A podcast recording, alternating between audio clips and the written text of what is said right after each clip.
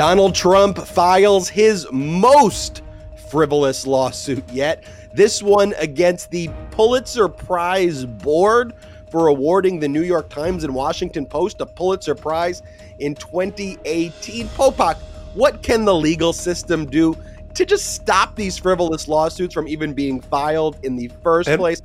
Don't answer go, it now. Go ahead. I won't answer it now. Go. talk about it later in the podcast. Meanwhile, the D.C. Circuit Court of Appeals, with a panel of two Trump judges and one Biden appointed judge, weigh a critical, a vital issue in connection with the Department of Justice's prosecution of insurrectionists, and that's whether insurrectionists can be charged under 18 USC 1512, the obstruction charge. And the Trump judges, the Trump appointees, seem to be sympathetic to preventing the Department of Justice from using the obstruction charges as they have been using it to convict insurrectionists. Popok, let's talk about it on this episode of Legal AF. And speaking about 18 USC 1512, the felony obstruction charge, the January 6th committee is set to meet on Monday to vote on criminal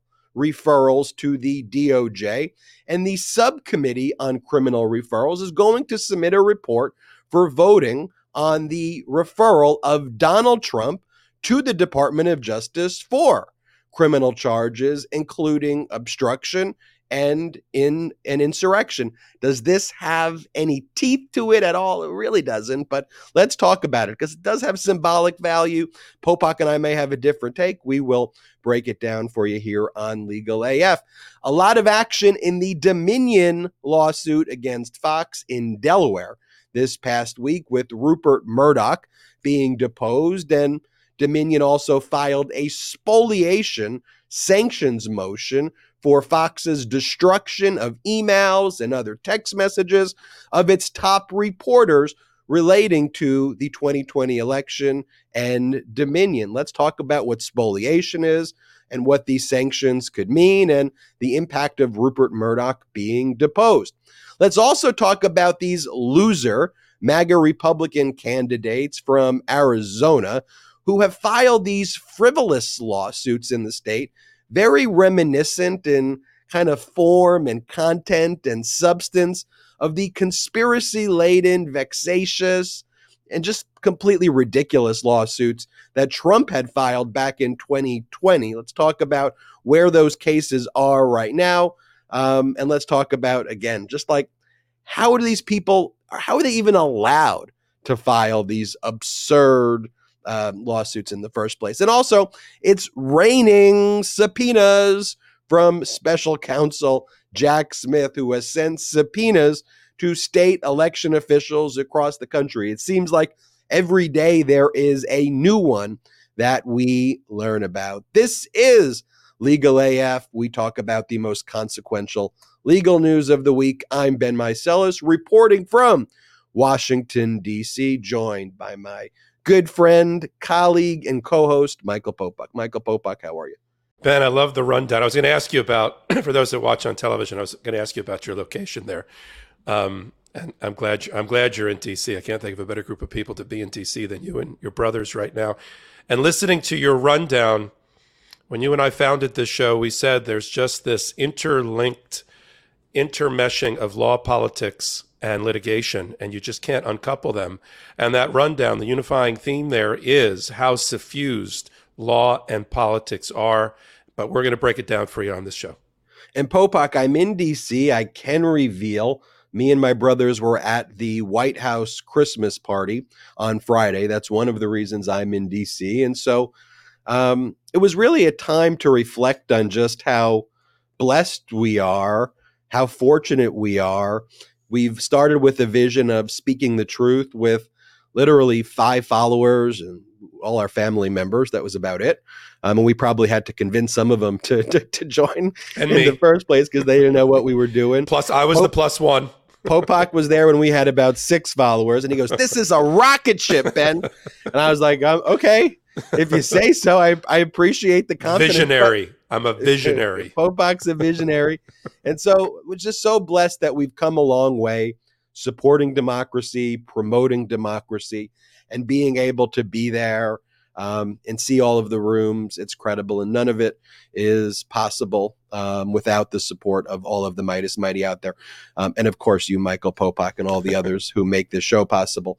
Um, let's talk right about, start, start by talking about Trump's most frivolous lawsuit yet. I mean, like, he's filed a lot of frivolous lawsuits that he's been sanctioned How can for. you choose just one? I mean, we can talk about the one from March where he filed this bizarre RICO, this racketeering lawsuit against like 30 individuals, including Hillary Clinton, for saying mean things about him and his connections with Russia. It was time barred by the statute of limitations. As the judge described it, the uh, federal judge from the Southern District of Florida, like it was just the rantings and ravings and just collections of a maniac. I mean, I don't think the judge used those exact words, but pretty close to it. Um, uh, Trump's lawyer, Alina Habba, was already sanctioned on that one. I think the judge said, like, literally everything in this is false, including like just making up that, like, this guy was like the head of the DNC. He's like, he's not the head of the DNC. Like, you literally just made up everything. You say he lives in New York, he lives in Virginia, you know, and even like when one of the litigants would approach Trump's lawyer and be like, I, don't live in the state. The response by Trump's lawyer is, well, there's a lot of people with your name in the state, so we're just going to keep it that I way. I think the last name was Smith. Yeah, a lot of Smiths. And, and the guy was like, I don't live in the state. I don't have the job you claimed I had. Uh, like everything else is basic. Like, well, but just so everybody understands, when you and I sign a pleading, in federal court especially, but in any court, as officers of the court, we're supposed to have done minimal due diligence to get basic facts correct. Now, she wouldn't have gotten sanctioned. We're not suggesting that Alina Habba, and people know our healthy criticism of Alina Habba, but we're not saying that because she didn't get a one or two small facts right or wrong, she the judge threw the book at her. But as you said, in 200 paragraphs, the judge said basically everything that you've written here is um, is not credible and is false. So this one, Trump's been talking about Pulitzer like forever. He's obsessed with Pulitzer. We did a video on the MeidasTouch Network where we showed a collection of every time he like and the Pulitzer Prize. I hate the Pulitzer Prize. You know who they should give the Pulitzer Prize to? Dan Bongino. They should give the Pulitzer Prize to Dan Bongino. He also called for in 2015 when he was running for the National Enquirer's Enquirer's story that Ted Cruz's dad killed JFK. He said that the Pulitzer should have given their award to the National Enquirer for that story in the press conference where he spread that conspiracy. By the way, Ted Cruz is like, "What can I do for you, Donald? I, you can call my wife ugly, call my dad the killer of JFK, say that I'm a murderer, but please, please, please, let me help you overthrow the United States government." But I digress. Popok, tell us about this Pulitzer Prize lawsuit that he filed in Okeechobee County. I know where it is. Uh, that's why I'm throwing it to you. A, a, a county of 40,000 people that probably has no relation at all to this case. It doesn't have any relationship at all. And I have a feeling many, or if not all, of the Pulitzer Prize board that's been individually sued, including some of the most illustrious names in journalism who happen to sit on the board, who have been sued individually, most of which have zero connection with the state of Florida, let alone Okeechobee, and will likely be able to have this case dismissed for lack of personal jurisdiction or improper venue, meaning the courthouse. Where's Lake Okeechobee? Where's Okeechobee County? Pardon me, Ben. I have a little bit of a cough this week. Now, you had it last week. I have it this week. If you go up into a if you go into a satellite and you look down at the state of Florida, there's a big hole towards the top quarter. That's Lake Okeechobee. Um, you can actually see it from space. And this is a county, a relatively rural county that used to get a lot of its revenue in the sugar industry, as you can imagine. Um, has zero connection to Donald Trump, who at best lives in Palm Beach County on the East Coast, which is 80 miles from the center of Okeechobee County. Um, so he has no connection there. He has no property there, no interest there. The law firm that's representing him in the case, and yes, he got another law firm, not the law firm that filed the case against Letitia James in in uh, Southern District of Florida, now in, in front of Judge Middlebrooks to stop her investigation. Not that firm. He found another firm in Fort Pierce, which is also not in Okeechobee. It's up 95 from West Palm Beach at the top end of it. They obviously wanted to get as far away from J- Don Middlebrooks, the judge that already threw the book, as you so eloquently outlined, at him for filing that other political screed that had, uh, you know, just a enemies list of political retribution and vendettas masquerading as a lawsuit.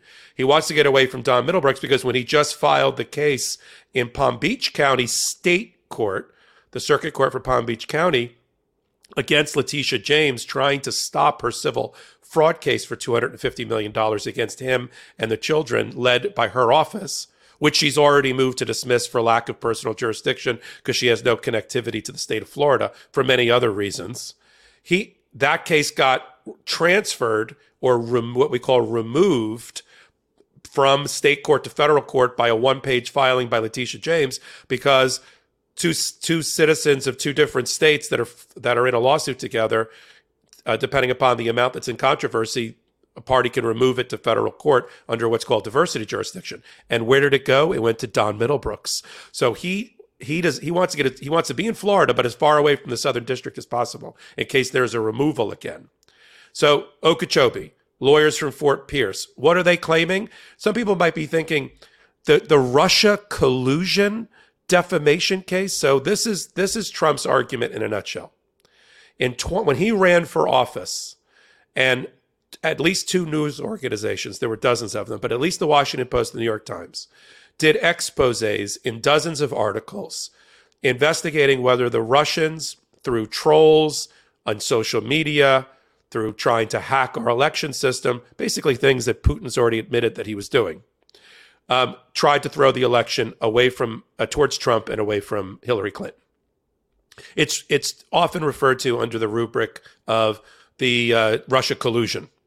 Trump calls it the Russia collusion hoax, although everyone in the intelligence community for America, from the CIA to everything related to the elections, um, has said and has proven that that Putin, through a series of hackers and trolls in Russia and otherwise, both tried to hack election equipment and and databases throughout the country, and we know this to be true, created fake Facebook and Twitter accounts to move the needle politically against Hillary Clinton and in favor of Donald Trump, and they're still doing it.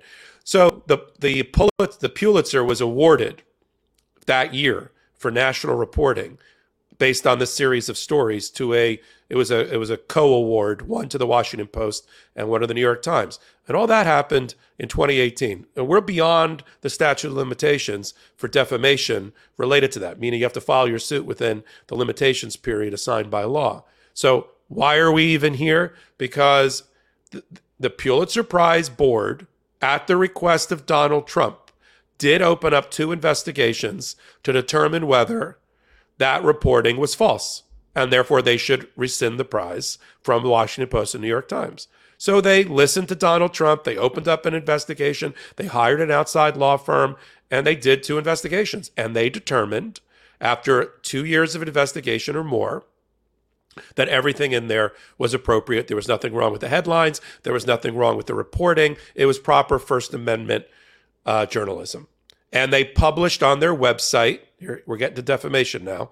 They published on their website a statement in July of 2022 that basically validated their award, said it was appropriate, nothing was wrong, there were no improper facts. They didn't go on to say Trump's a liar, uh, you know, Trump, uh, uh, you know, uh, anything about Donald Trump particularly. They just said, we stand by our prize awarding. We stand by the reporting. We've investigated it. We've looked at it, and we're not withdrawing the awards. Donald Trump says that statement on that website, which made its way through the internet to Florida and all the way to Okeechobee, apparently, is the grounds for this defamation case. Let's think about this for a minute. First of all, I'm not even sure, and, and when you take over, Ben, I'm not even sure Donald Trump can be defamed at this point. He says that his reputational harm to his person, his business, and his and his property in Florida has been impacted by this one paragraph statement.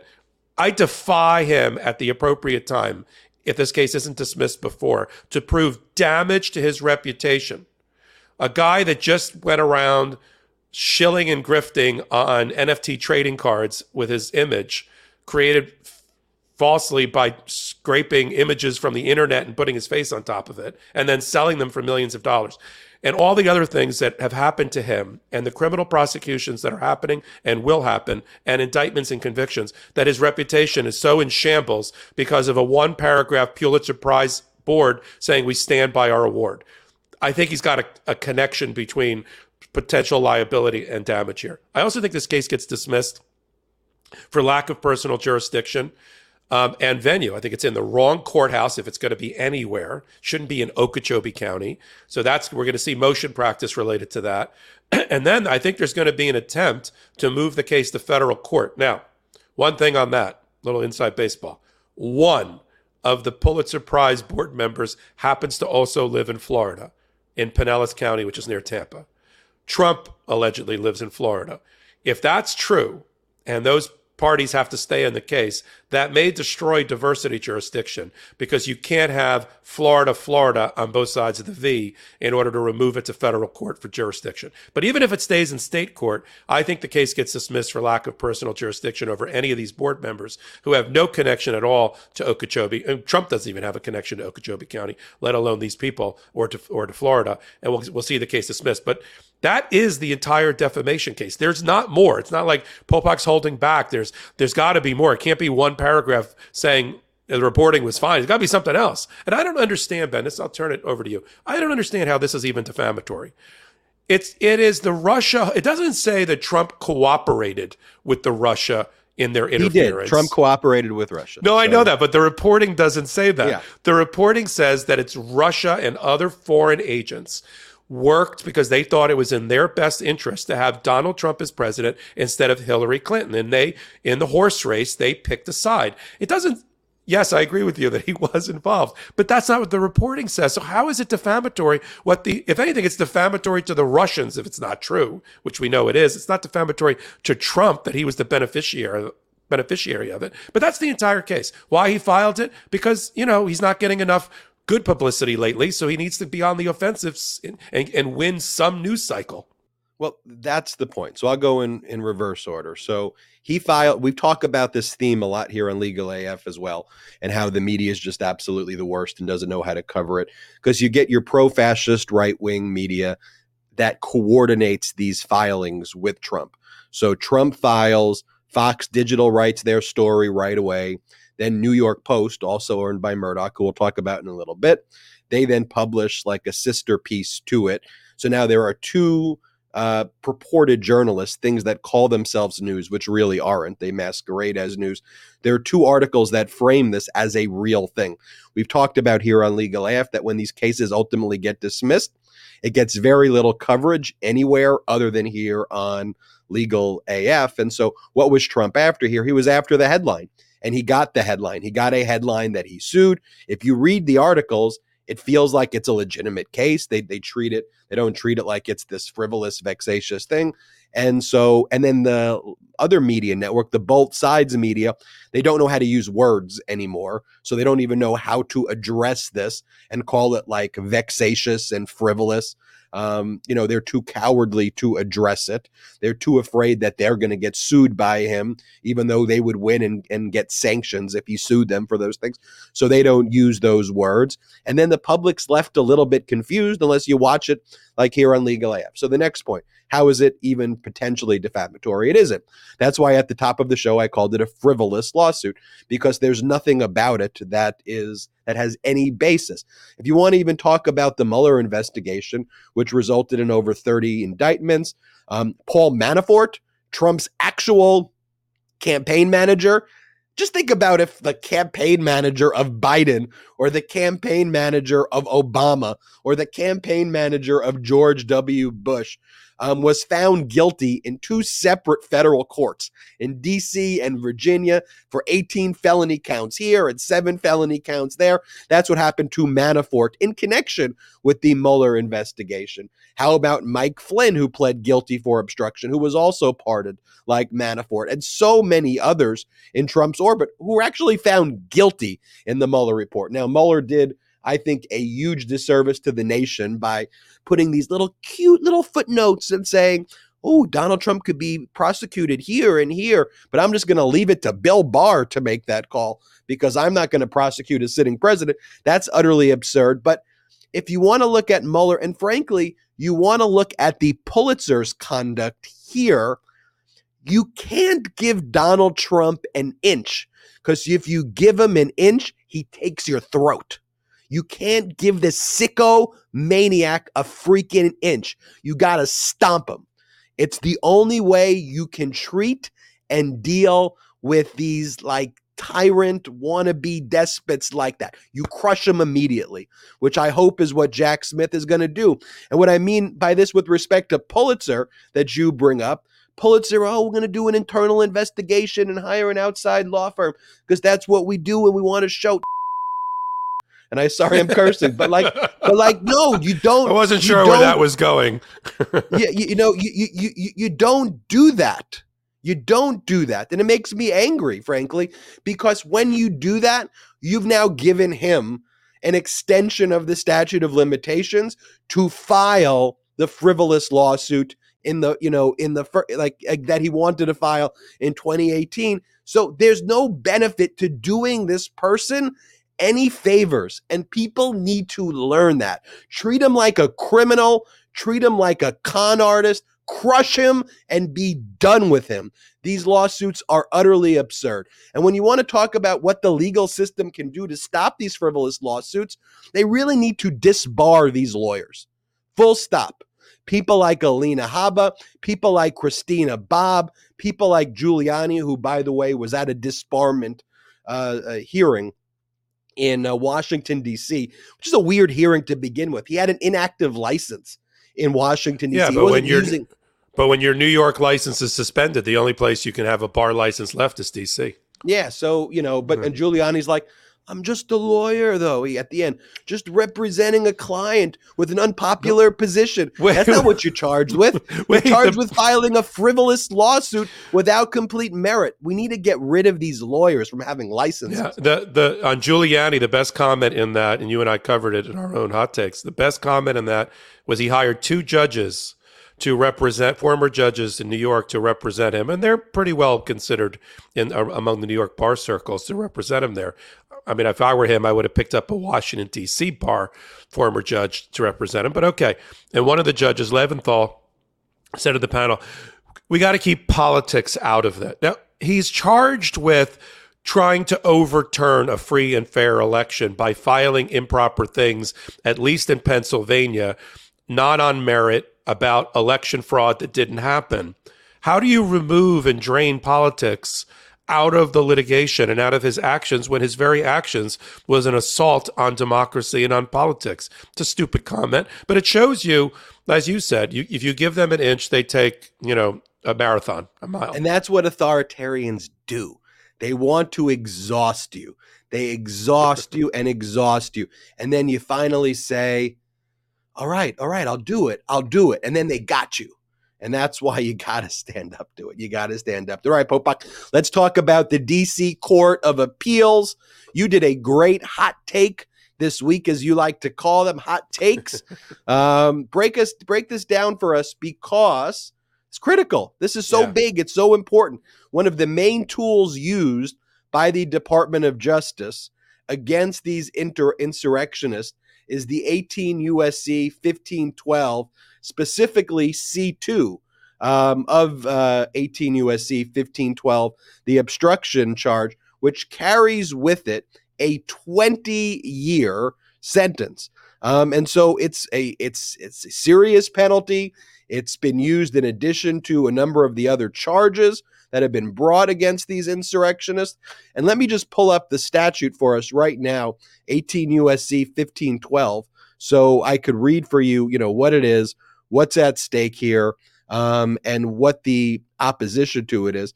But uh, let me read it for you right now. 18 USC 1512 C2 says, whoever corruptly, the two, otherwise obstructs, influences, or impedes any official proceeding or attempts to do so shall be fined under this title or imprisoned not more than 20 years or both it seems pretty clear in the statute that that means oh ben Ben, the, the naivete of you reading a statute and hoping that it applies to a crime. The words don't matter, you know. but here you look, Judge Carl Nichols, who's a Trump appointee, who I think has been generally good on his insurrection rulings. This was one of the really bad ones. I guess all of his generally good for this really bad one. Like this really bad one probably disqualifies all the good because he ruled that the obstruction car- charge cannot be brought against insurrectionist Popok unless it like specifically relates to like the documents. So like if they like yeah. tore up the document, the elect the, the electoral votes get torn if up. They, if they like tore up the votes, that's not what it says, and it, yeah. it, it could be a real you know it could be a real problem um, because if you can't charge these people with obstruction, you could charge them with some other stuff, but nothing that carries with it this 20 year sentence. So, Popok, what went down yeah. in the Court of Appeals? Because this was an appeal of Nichols not letting the DOJ bring the obstruction charge. So, this is uh, potentially a devastating setback for the Department of Justice. I don't want to undersell this. Um, not only in the in the current indictments that they have against Jan 6 insurrectionists, of the 900, 300 have been indicted, charged, and some of them already convicted of the highest count in the Department of Justice's arsenal, which is the obstruction that you the obstruction of an official proceeding, which you you outline, you know, right on point, carrying a 20 year term. As you said, the Department of Justice has other things that they can bring as crimes that don't exactly fit as well and are and have less penalties in terms of the number of years, more like five to 10 years, which ties the hands of the sentencing judge to sentence these people because you can only sentence them pursuant to crimes that they've been convicted of. And let me just point this out again. There are already Jan 6 insurrectionists and defendants that have already been convicted of this very count because every judge but Judge Carl Nichols in the DC Circuit Court and other places has already found that this is a properly applied crime to to fit these facts. He's the only one. But and and, and remember, uh, people have been convicted like Stewart Rhodes and Kelly Meggs of the um, Oath Keepers. The Proud Boy trial that's going on soon has those counts in it. The new Oath Keepers trial that's currently going on has those counts in it, and people have already pled guilty to it. So if this gets ripped out, it doesn't just impact future prosecutions, it changes the game and tilts the playing field in favor of the Jan 6 defendants right now. People that have been convicted of it in plea deals or otherwise would have to have it removed. So if that's the only count, they're now free. Um, Rhodes and others will argue for new trials because it was such a part of the trial presentation. They'll argue that the only way to fix it, now that that count has been eliminated, if that's what's going to happen by the DC Court of Appeals and the Supreme Court in the future, is to retry the case. Terrible ramifications for the Department of Justice. And they use it as a giant sledgehammer in their negotiations and try to get plea deals.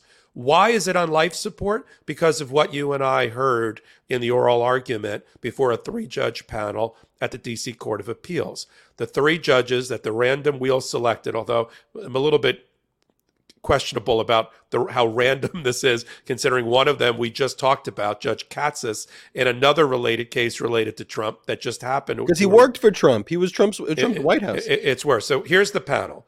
Florence Pan, who I who I love. It's one of the amazing picks of Joe Biden. She had been nominated by Obama. It didn't get out of committee before he his his his term was over, and Biden eventually renominated her. She's the first Asian American to ever be on the D.C. Court of Appeals, and she took Ketanji Brown Jackson's seat when Ketanji got elevated to the um, to the Supreme Court.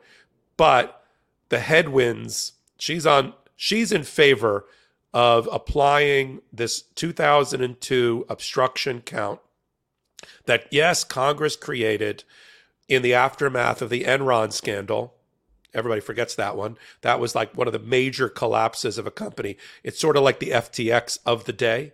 Um, it turns out there was no there there. There was no real uh, revenue being generated by real business practices, despite uh, Enron being allegedly an energy company. And they were not properly cooperating with regulators in turning over documentation. And the law in the books at that time, before 2002, didn't seem to fit. So Congress passed a new law. But just because Congress passes a new law, it doesn't say in the body of the of the statute that you've read this will only apply to Enron like situations where somebody doesn't turn over documents. In fact, they use very broad language. Any if not just tearing up, destroying, altering, mutilating documents. Yes, that is in the statute, but also anything else that otherwise obstructs with an official proceeding. Very, very broad. People used to argue that the Racketeer Influencing a Corrupt Organization Act, which we call RICO, only applied to mobsters, only applied to the prosecution of people in the mafia or in organized crime. And it's been expanded to, you know, the Trump organization and other and other organizations that fit the the the dimensions and the definitions of that statute. Same here with this with uh, this uh, statute. Although the other two Repub- uh, Trump appointees, which is where this is going to turn, which is Justin Walker, just uh, Judge Justin Walker, 39. To be frank, never tried a case in his life, never was a judge before he became an appellate judge, and is a Kavanaugh apologist. How do I know that? One, he was a clerk for Kavanaugh. And two, he gave 117 interviews. I'm not making that number up. 117 interviews to support the Kavanaugh confirmation process when Kavanaugh was on life support because of allegations about sexual assault and abuse by Kavanaugh when he was in college and otherwise. And who was on television constantly? Justin Walker, who got rewarded with a seat on the DC Court of Appeals, the most prestigious court in America and the feeder program for the Supreme Court. Justin Walker and Popok, as you yeah. said, just just you got to say it one more time. okay, never did a trial.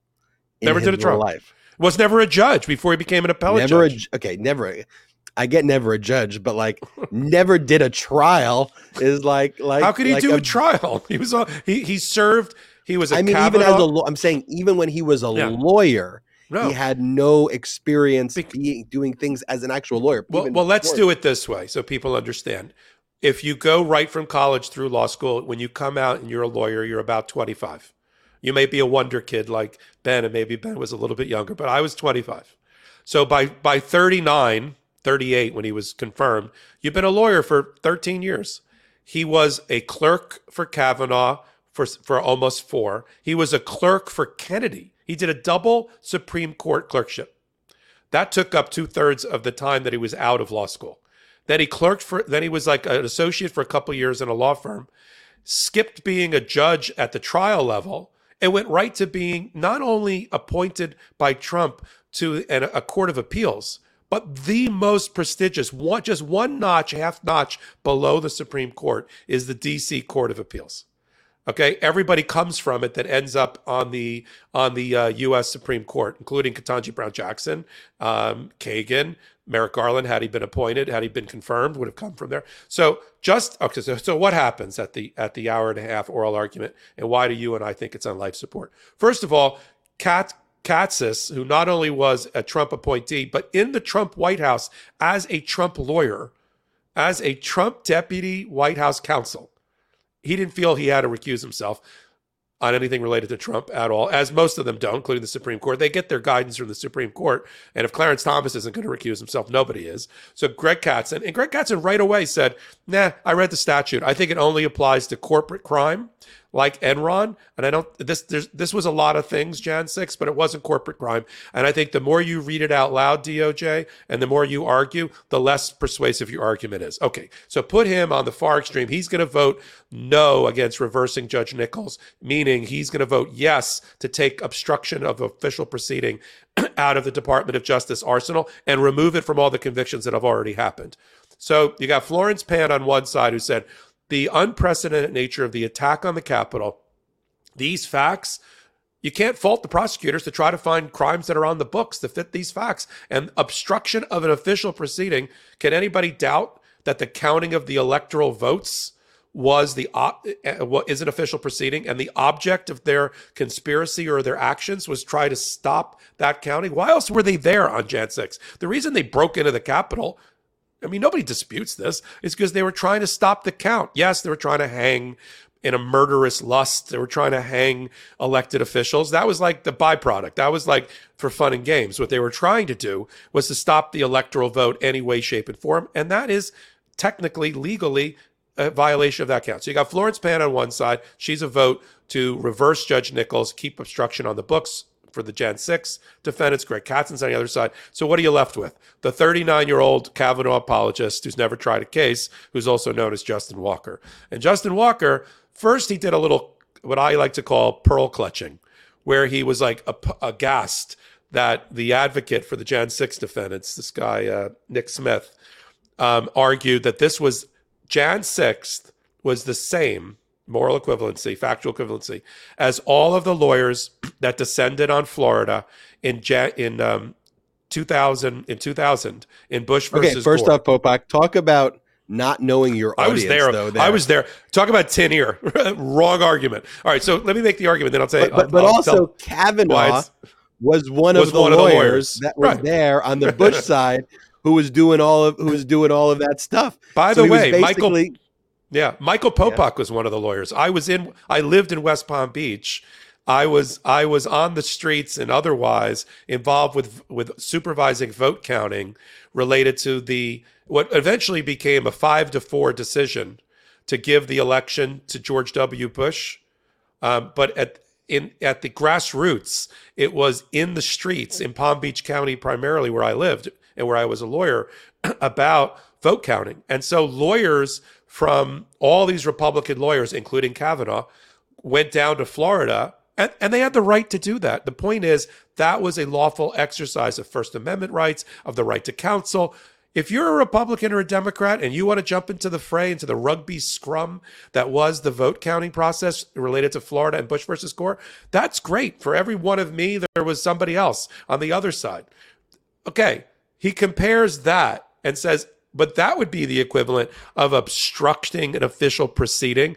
And and, and Walker, who clerked for Kavanaugh, and as I said, was a Kavanaugh apologist, said, "Wait a minute, stop." he didn't say my boss was there. He said, "You're not trying to compare the murderous attack on the Capitol." with people with rappelling down the Capitol, trying to hang people using weapons and physical violence with the lawful exercise of, of constitutional rights and First Amendment in Florida counting votes. You stop. Don't even go there. And Florence Pan jumped on him too. But my sense is, and I think you may agree to this, is that clutching of the pearls is not going to like change his eventual vote, which is going to be because he's the swing vote it's going to be in favor of this is where this is really troublesome in favor of Judge Nichols and against the Department of Justice on the obstruction count. Do you think Walker goes another way despite him being aghast at the comparison? No, I think the best shot the DOJ will have is to request an en hearing, which is get the full DC circuit to step in, have the full panel there.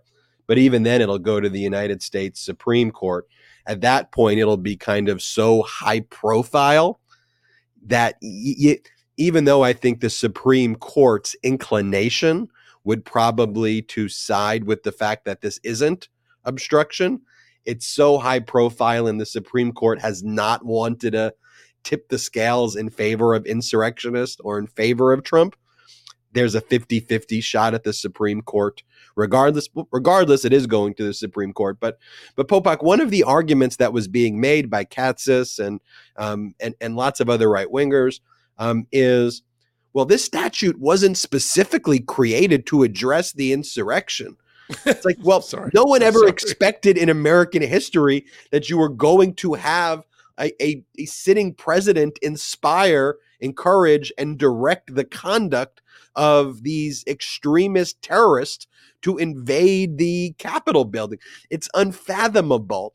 And it's one thing that I, I reflected on yesterday as I was doing some of these videos is that our entire legal structure, frankly, was not ready for the insurrection in terms of things these insurrectionists could be charged with. Because even when I talked about the sentencing of that guy, Doug Jensen, where at the highest level of the sentencing for these crimes, Jensen, you know, got on the high end of the sentencing schedule, which was like five years. And I'm thinking to myself, like, he's the guy who chased Eugene Goodman, tried to attack the police officer when he stormed into the Capitol building. He was one of the most like uh, active people engaged in all of the insurrection, and and and he got five years. Like to me, that guy should get fifty years. And and there really isn't the right there isn't the right structure um, in place. And one of the things I think Congress needs to do, but it's going to be problematic because you have a Republican Party that wants another one. I don't know how else to say it, folks. That's the reality. You have the Republican Party that wants another insurrection. I mean, I don't want to get into the whole Twitter file things, you know, and it's like the Republicans are like, "Oh my gosh, the the FBI is reading tweets." It's like the FBI are the feds. I I don't know how, to, how else to break it to you. They, where, where, where have they lived? Where have they lived? Like careful, you're, you're getting coffee. so look, to, you, th- those are all great points, and, and one of the roles of the Jan Six Committee that we're going to talk about next, and this links per, uh, greatly, perfectly to what we just talked about, because one of the things the Jan Six Committee is going to refer criminally, we'll talk about it next, is an obstruction of official proceeding counts against Donald Trump. So even they're using it. So it's really important that we win, that democracy wins on the issue of applying old laws on the books to new crimes that are being developed. That whole principle that you don't have to have a specific, right? The, the legislature, Congress doesn't have to be um, visionaries and think about how corrupt will our future presidents be and others to try to cling to power? Do we have enough laws on the books? And you're right. After one of the things the Jan 6 committee and Congress needs to approach, and whether it's this Congress, because the 118th Congress is going to be, at least for two years, on the House side, dominated by Republicans. So we're not going to get anything accomplished there. But we have to reassess now, take the plane up 10,000 feet, and say, what are the guardrails of democracy and liberty? did they hold? And by and large, they did. But are they sufficient to punish appropriately, symmetrically, um, proportionally to what happened? Do we have enough crimes on the books? Is the 1880s and 1870s insurrection acts, is that enough? Are these new laws that some courts are questioning whether they can be stretched to apply to these facts, despite the fact that on their literal face, they should be able to?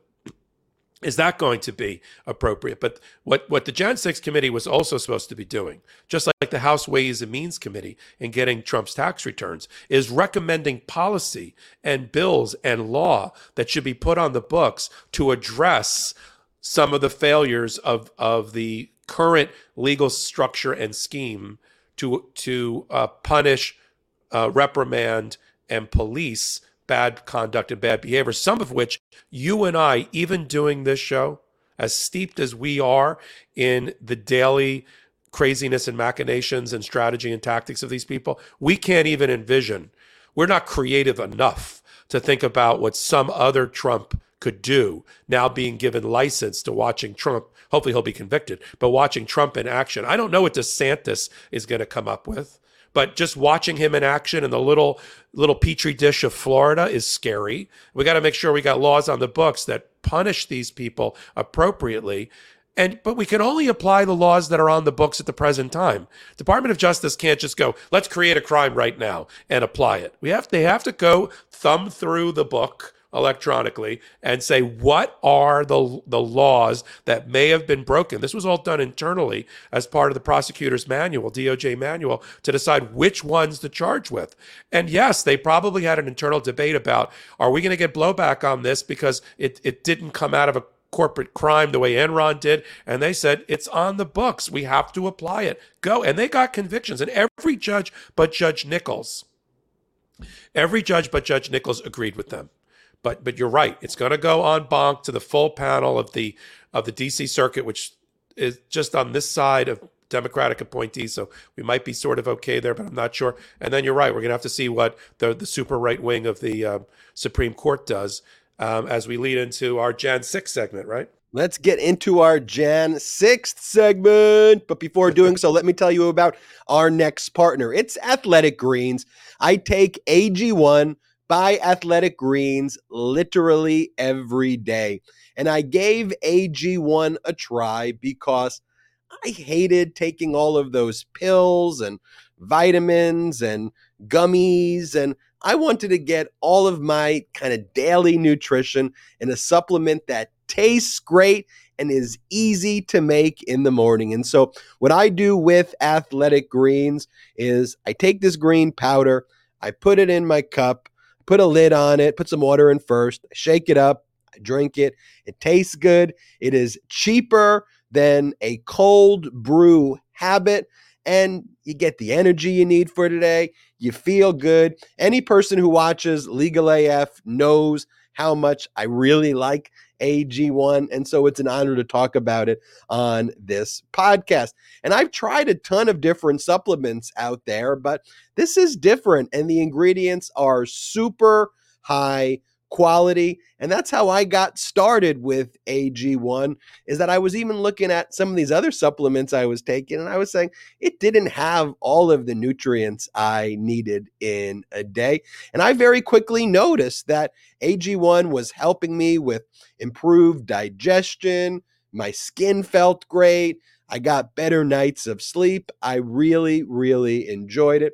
And I found it just to be a really seamless and easy daily habit to continue each and every day. Athletic Greens, it was also founded in 2010. It's been part of millions of mornings ever since, including my morning. And I hope it will become part of your morning routine. I love promoting healthy things on the show.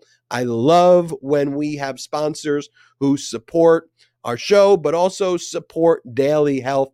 And this is one of the reasons that I think you should try Athletic Greens. So, if you're looking for a simpler and cost effective supplement routine, Athletic Greens is going to give you a free one year supply of vitamin D and five free travel packs with your first purchase. Go to athleticgreens.com slash legal AF.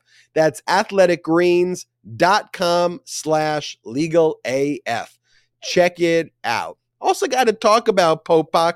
You know, as you start getting older, um, your body changes a little bit. I, I don't know if you know that. Are you pointing? Are you pointing at me particularly? No, maybe getting a bit of a dad bod, but you know, it's it's it's all good. So when you when when you want more energy to counter the negative physical effects of aging, which everybody but Popok, I think, is subject to. I don't know how Popok does it. I want to talk about Nugenix. You like that, Popok? I'm turning this into a very complimentary. It's true, though. I just Nugenix, had a birthday. I won't mention which one, but I just had a okay. You just had a birthday. When you told me a birthday, I was like, no way, Popok. well, and then you tell me stories that you were a lawyer in 2000 and you were doing, it. and you Dude, were. Dude, I was a lawyer in 1991. That's unbelievable. That's unbelievable. In 1991, I was watching Ninja two teenage Teenage Mutant Ninja Turtles. I was too. That's the sad part. I got to get through this read. Nugenix, N U G E N I X, Total T testosterone booster with Testofen will help you turn back the clock, re-energize your workouts, get you better results at the gym, and help you look and feel like the man you really want to be. Nugenix Total T contains man boosting key ingredients like testofen. It's been validated in five clinical studies shown to boost free testosterone levels in men. And while every product professes quality, many other products use generic ingredients that are often far less than clinical grade. With Nugenix Total T, you get the same clinical potency levels used in the trials, and Nugenix formulation is backed by 10 years of science and research. Now, get a complimentary bottle of Nugenix Total T when you text legal, L E G A L, to 231 231. Text now to get a bottle of Nugenix Thermo, their most po- powerful fat incinerator ever with key ingredients to help you get back into shape fast. Absolutely free. Text legal to 231 231. Text legal to 231 231. Texting enrolls you into recurring automated text message. Consent not required to purchase. Message and data rates may apply. Michael Popok. Michael Popok. Tell us about this January, these January 6th committee potential referrals that are going to be on. They're going to be made Monday. You know, we got the back in you November. guys, are we doing? Are we doing a Meidas uh, uh, feed with Tony? We're definitely doing the Meidas feed. Are you not? Are you not lined up as no, a? I am. uh, Tony texted me while we are on the while we are on the recording right now. nice. Yeah, we are going to be live on Monday right here on the MeidasTouch Network, where we'll be covering uh, what the January 6th committee will be doing in a public hearing on Monday, and they will be taking votes. I think that's pretty much what they're going to be doing all day, Yeah, just voting on these criminal referrals.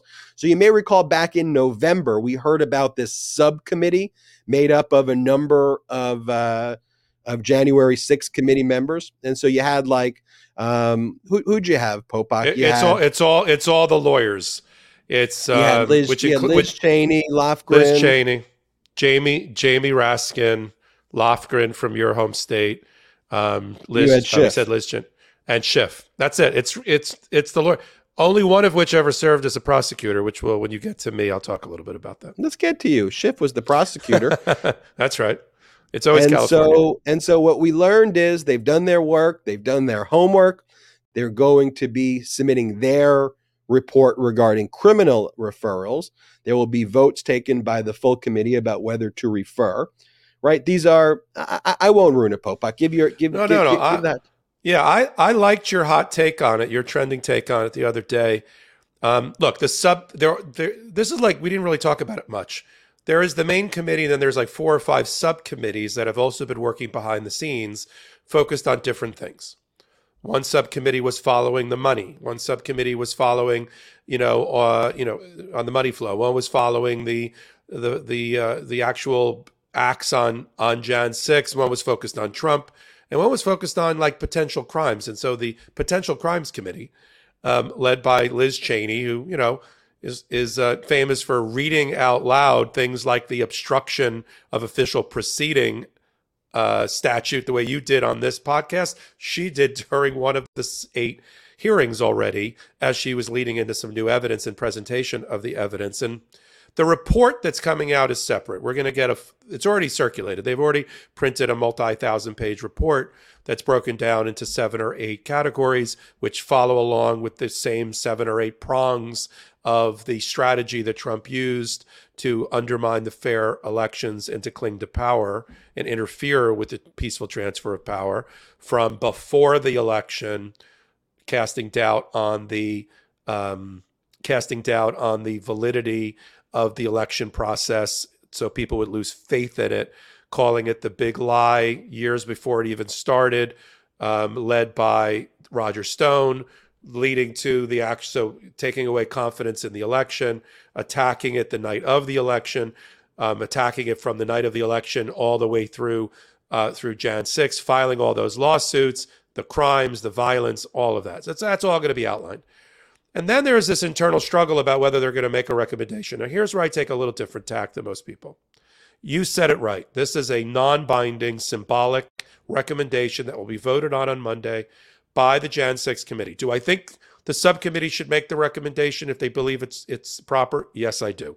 Do I think even though it's symbolic in nature as the final capstone to all of the investigative work, the hard work over 2 years that this committee has done, most of which we've seen the highlights of but not all of it. We'll see more of it in the final reporting. Yes, I do. Do I think it ties the hands of the Department of Justice a bit? Yes, I do. Do I also think that the Jan 6 committee should have been more cooperative with the Department of Justice through this moment in turning over 1,000 plus witness statements and all of the evidence they had accumulated to allow the prosecutors in parallel to do their job? Yes, I do because it's it's it's publicly known that the that the Jan 6 committee has been very territorial over all of their work and has not played nice in the sandbox for the Department of Justice, forcing them to send multiple letters, including right before Jack Smith was appointed, demanding a turnover of that material. That issue is important, and we're going to see it played out over time because there is an argument that the defendants are going to be given a, a gift that the Jan 6 defendants are going to be given that if any of the material in the hands of the Jan 6 committee, which is the government, is exculpatory to the defendants, meaning they we would help them with proving their innocence and it wasn't turned over in a timely fashion, we may have what's called a Brady or a Jencks violation because the department of because the Jan 6 committee has been holding their card so close to the vest. You why give them that gift? That's that's one of my issues with it. The last one is there it's the reporting is already out. You did it. I've seen it through uh, Kyle Cheney that it looks like they're going to make at least three criminal referrals related to Donald Trump himself. Obstruction of an official proceeding, which we just at length talked about why that could be on life support at the appellate level. A conspiracy to defraud the U.S. government, which is obstructing with a guilty mind through dishonest means um, the election process or the, or this process, and at least one other ones. So that's going to happen. Um, but the the problem I have is the standards by which the Jan 6 committee, based on the evidence that's at their disposal, is different than what the Department of Justice is going to be doing. A, you don't have a lot of prosecutors on that group. Got a lot of lawyers. I mean, lawyers are smart. I was never a prosecutor. I think I'm pretty okay in the legal world. You are too but you don't have the prosecutorial eye that a prosecutor has. Secondly, there has been the development of substantial new evidence that only the Department of Justice has, that not even the Jan 6 committee has. It runs both ways.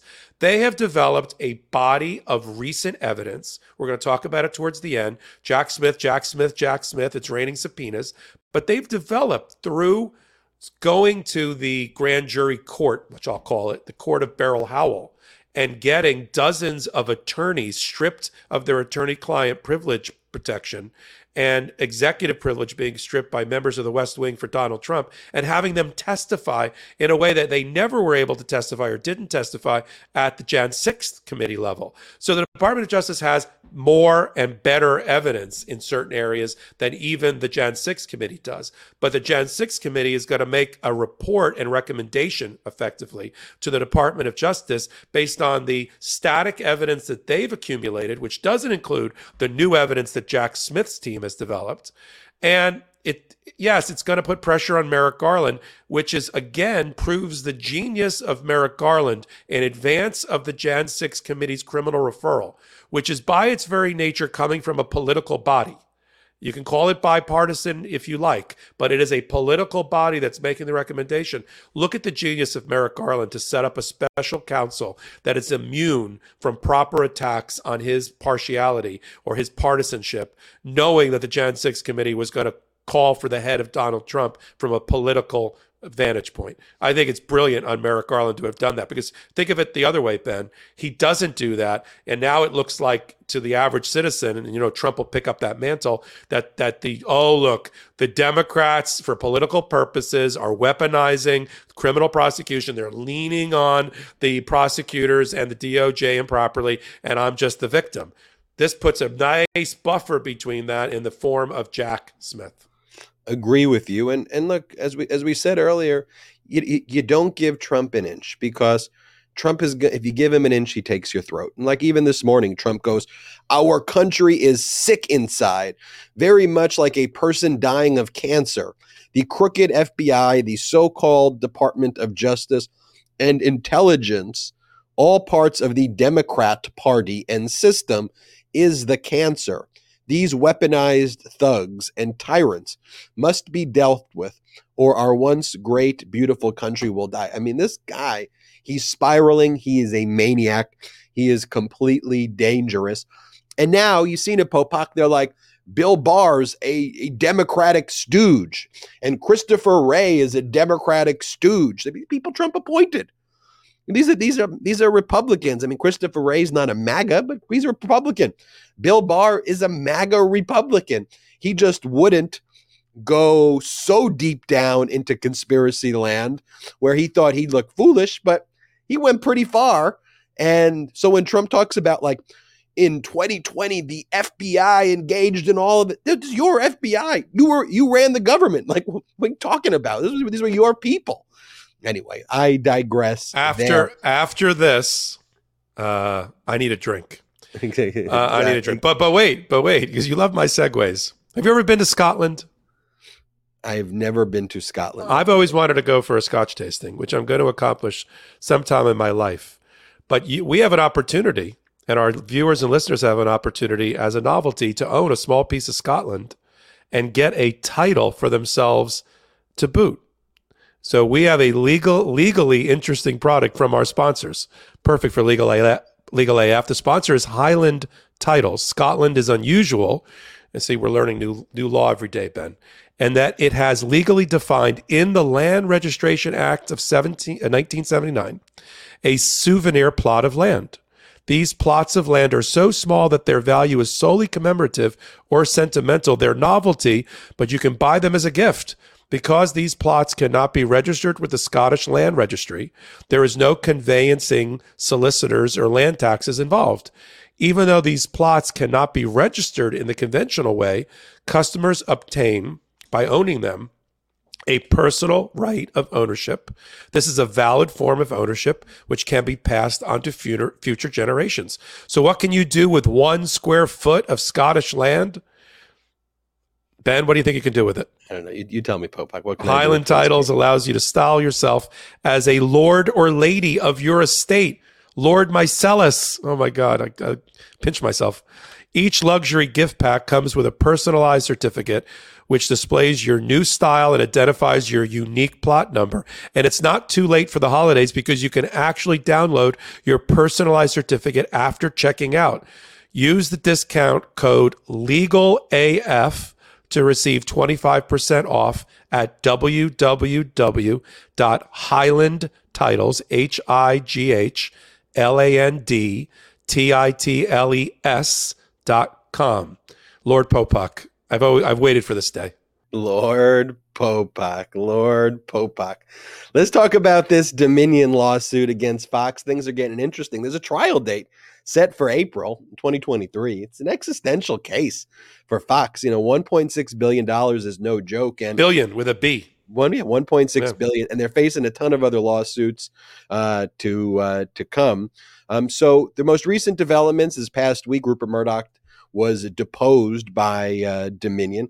The first time Murdoch's really been under oath in a high profile way since uh, 2011 when he appeared before the British Parliament after his Sunday National Enquirer style tabloid there. Um, Oh, and they hacked all the cell phones. hack cell phones, engage in all this crime. There, he threw his son James under the bus. Like James started talking, he's like, "James did it. James We it. Haven't gonna seen- Fix it. we I'm gonna haven't- fix it. I'm gonna fix it." Okay, for those that love Succession, which is based on Rupert Murdoch and his family, and these kind of stories, you might think we're talking about a, last, a lost episode of Succession, but he literally, as Ben just said, they hacked phones of journalists and other people and celebrities and published it in their newspapers, the Murdoch family, and then Rupert threw James, who we haven't seen since, under the bu- under the bus for having done it. Yeah, at, at a at the public hearing before Parliament, James starts talking, and then Rupert's like, let, let, let, let me talk right now for a second. This is the most humbling experience for me, and I am going to fix what he did. Like, no No, joke. no, no, Um, this is what- Succession. It's, yeah, it's yeah, amazing. yeah. So Rupert Murdoch was deposed, um, and around the same time, may have been a week before, but right around the same time, um, we learned about it uh, earlier in the week. Was that Dominion had filed what's called a spoliation motion against Fox for their deletion, which appears to be either intentional or certainly very, very, very reckless of like their key reporters' text messages and emails about Dominion. And Popak, you want to take us through quickly Yeah, I'll do it quickly. and why this is so critical and what the sanctions could be here. Yeah, so you got a 1.6 billion dollar case because uh, Fox, um, Fox News, and all of its on-air personalities like Bartiromo and Hannity and Dobbs and Carlson all promoted these uh, theories and these alleged opinions that Dominion um, was in bed with the Venezuelan government, was allowing its equipment to be hacked to turn the election in favor of Biden against Trump. You know, basically attacking their business model and undermining their um, credibility uh, to ever attract another local government or government to hire them to uh, roll out their election voting their election voting machines, destroying their business. And they did it all, according to Dominion, with actual malice, meaning a complete reckless disregard for the truth, knowing that it was either untrue or a reckless disregard for whether we, we don't care whether it's true or not. We're publishing it or we're allowing it to be on our airwaves. And as you reported and I reported, they've already the, judge and this is sitting in a different court that we've talked about usually in delaware sitting in the delaware superior court not the chancery court superior court in front of a former colleague of mine eric davis who used to work at a law firm that i used to work at a million years ago. And it's a rough and tumble courthouse in delaware unlike this kind of staid almost British style system in Delaware Chancery Court, where the Twitter case has been and other things we've talked about. In Superior Court, it's like the Wild Wild West, and they've already, and they okay, they will, they have already um, uh, the judge has already found that all of the employment contracts for all of these on air personnel have to be turned over to the other side to see if there's a bonus structure where they get bonuses and more money based on ratings. Um, turn over all the documents. Everybody's been deposed. All the on air people have been deposed. Um, Lachlan Murdoch was deposed last week.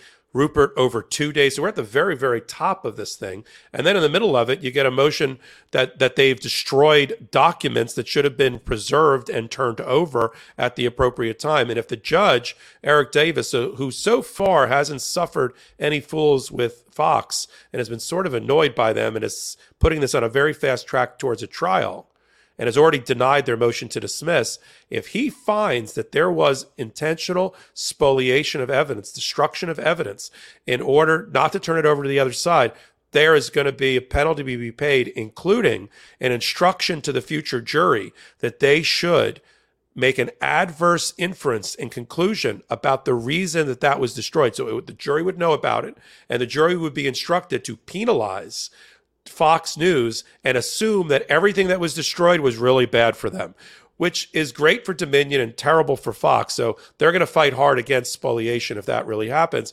In the meantime, this case has gotten so active that the owner of the entire organization, the 85 plus year old Rupert Murdoch has had to testify over two days. We don't know the results of it. It will become more public as they file motion practice in court and as we get as we get to the jury. But this is there is nothing that's going to derail this case, not even summary judgment. This is going to a jury trial unless there is a settlement a huge 9, 10, 11 figure, whatever settlement with Fox News because I don't think Dominion can go away for anything less.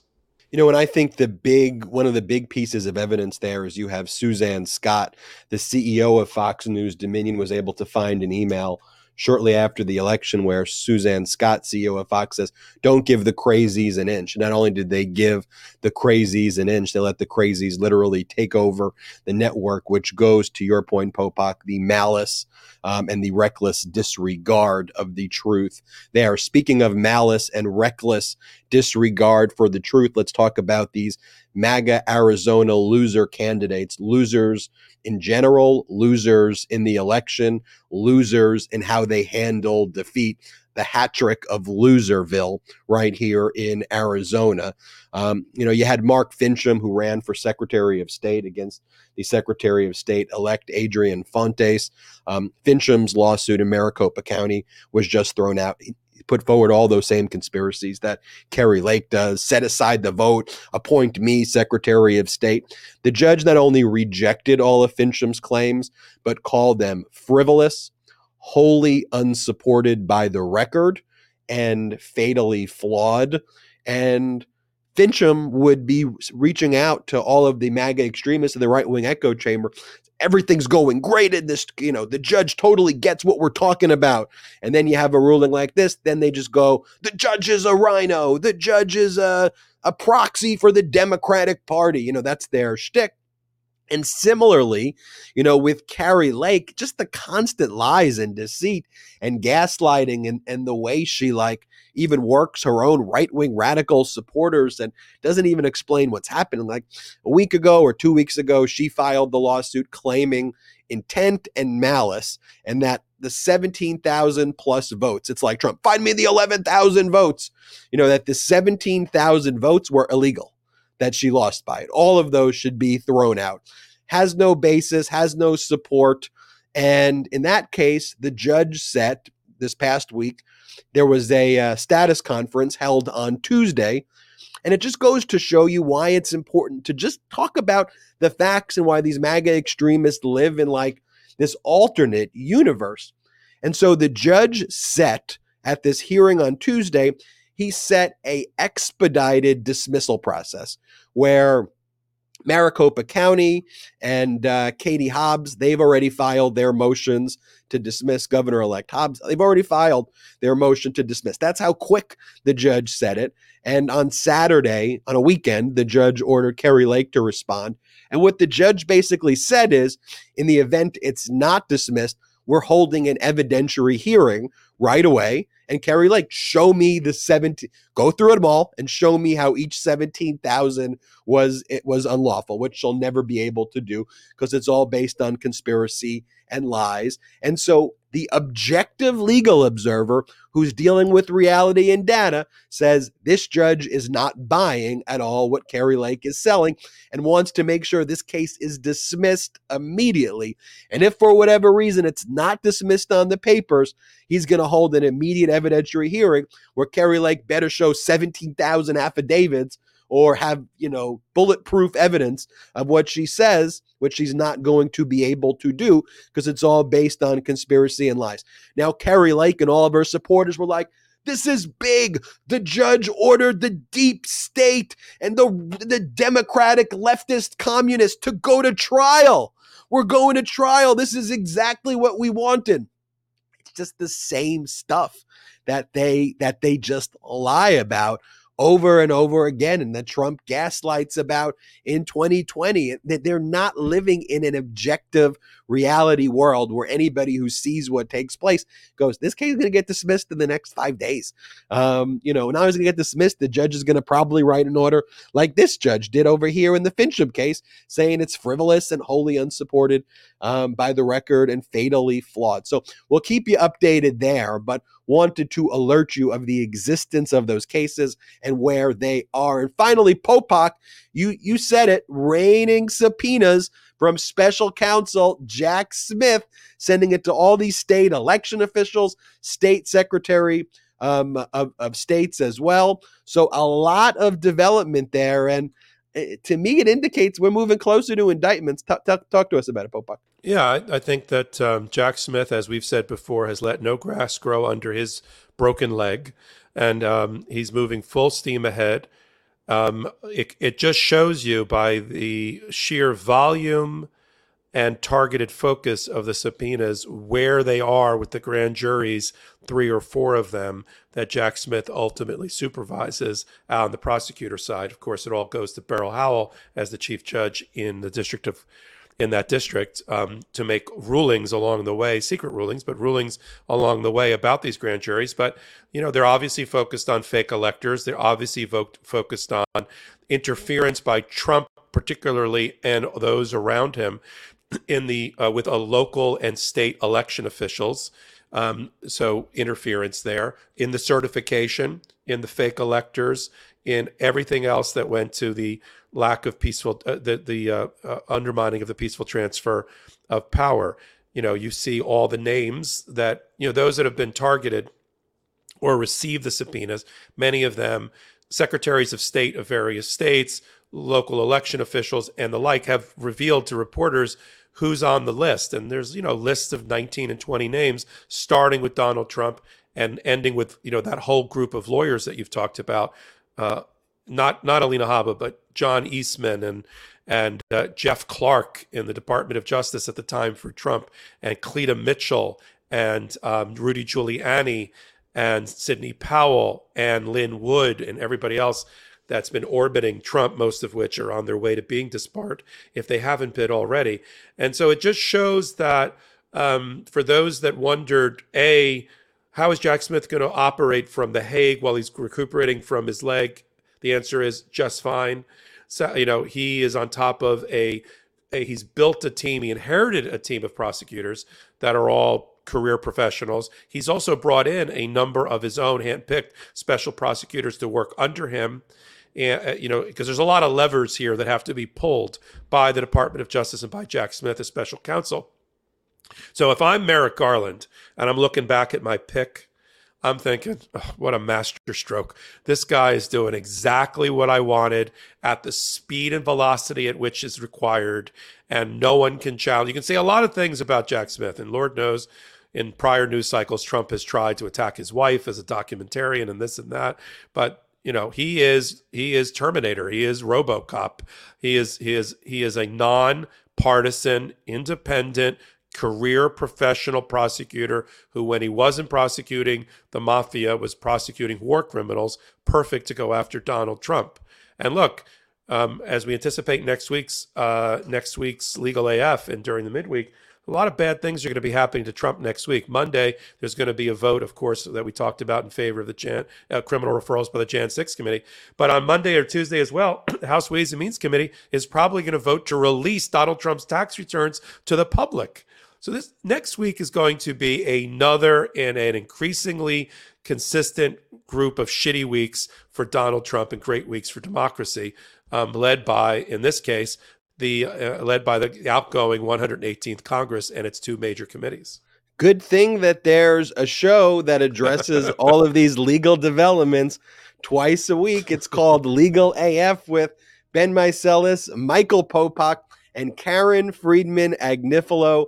We want to thank all of you for watching this today. If you all want to support the MeidasTouch Network, check us out at patreon.com slash MeidasTouch, P-A-T-R-E-O-N dot com slash MeidasTouch. We have lots of exclusive content you can only get there, but most importantly, we're not funded by any outside investors at all. 100% accountable to you, 100% crowd funded, 100% independent. Wherever you are in the, are in the world, check it out. Patreon.com slash MeidasTouch. Also, check out store.meidastouch.com, store.meidastouch.com for the best pro-democracy gear out there. Gear up at store.meidastouch.com. Thank you all for watching this episode of Legal AF. I'm Ben Meiselas, joined by Michael Popok.